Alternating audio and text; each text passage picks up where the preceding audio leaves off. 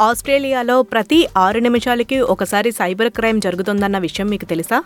Australia foreign signals intelligence agency తన వార్షిక cyber threat రిపోర్టును విడుదల చేసింది. గత సంవత్సరంలో మాత్రమే తొంభై నాలుగు వేల కంటే ఎక్కువ సైబర్ క్రైములు జరిగాయని నివేదిక వెల్లడించింది. క్లిష్టమైన మౌలిక సదుపాయాలను రక్షించడానికి ప్రభుత్వం పెట్టుబడులు పెడుతున్నందున వ్యాపార యజమానులు మరియు సామాన్య వ్యక్తులు వారి డిజిటల్ విషయాలపై అప్రమత్తంగా ఉండాలని సైబర్ భద్రతా నిపుణులు కోరుతున్నారు.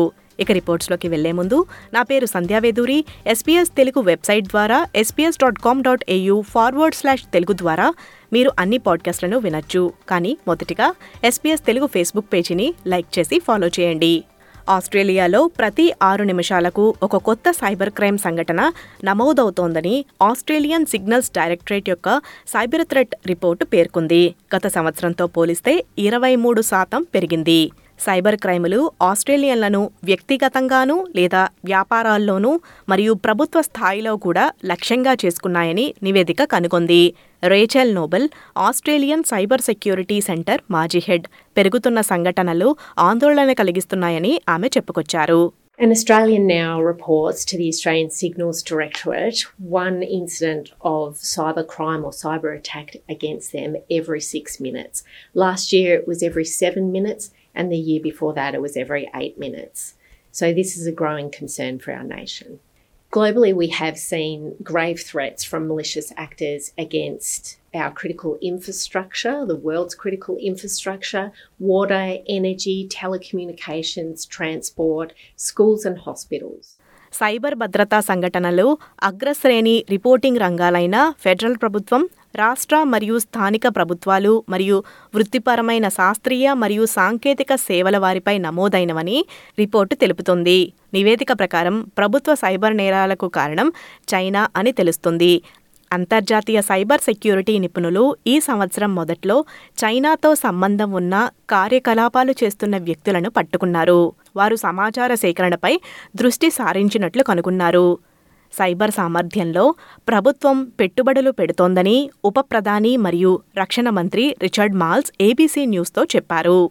What the report makes clear is that in terms of cybercrime, we are seeing an increase in the number of reports of cybercrime over the course of the last year, 23% increase. And, and, and concerningly, each of those reports uh, carry a much greater cost for businesses, something like a 14% increase. So we're seeing more reports and, and the incidents are themselves more costly for businesses. From a government point of view, we are seeing state actors uh, showing more interest in our critical infrastructure. And so you know, we are investing $10 billion uh, over 10 years to the Australian Signals Directorate, which effectively sees a doubling in its size uh, to bolster our cyber capacity, to bolster our cyber defences in that sense.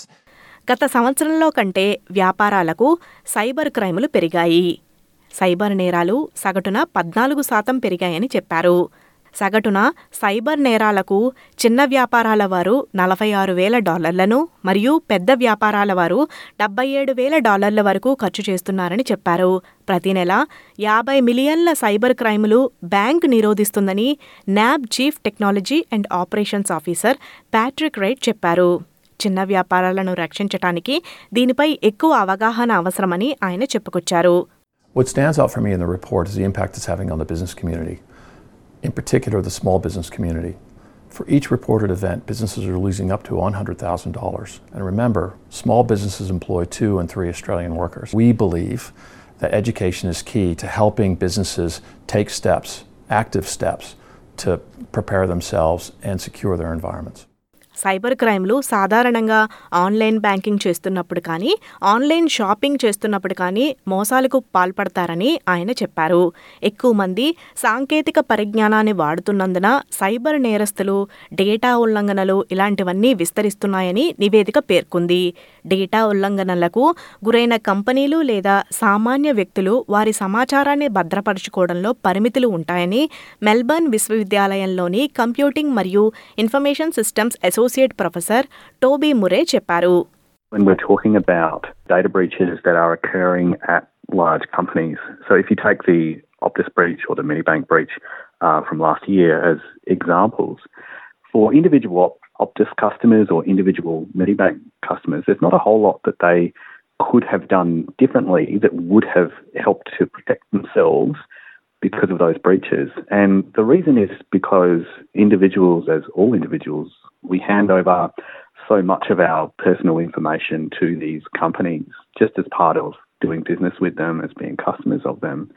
And the onus is really on those companies to be adequately protecting that information that they're holding about us.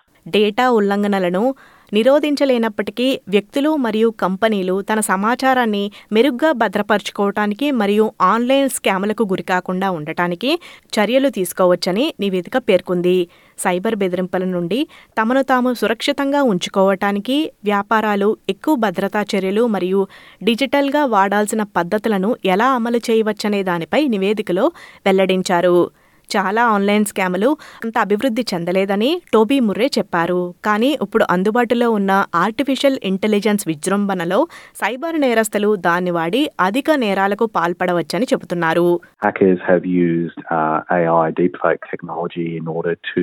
Uh, fake the voices of their uh, children and to, you know, uh, make a fake voice call.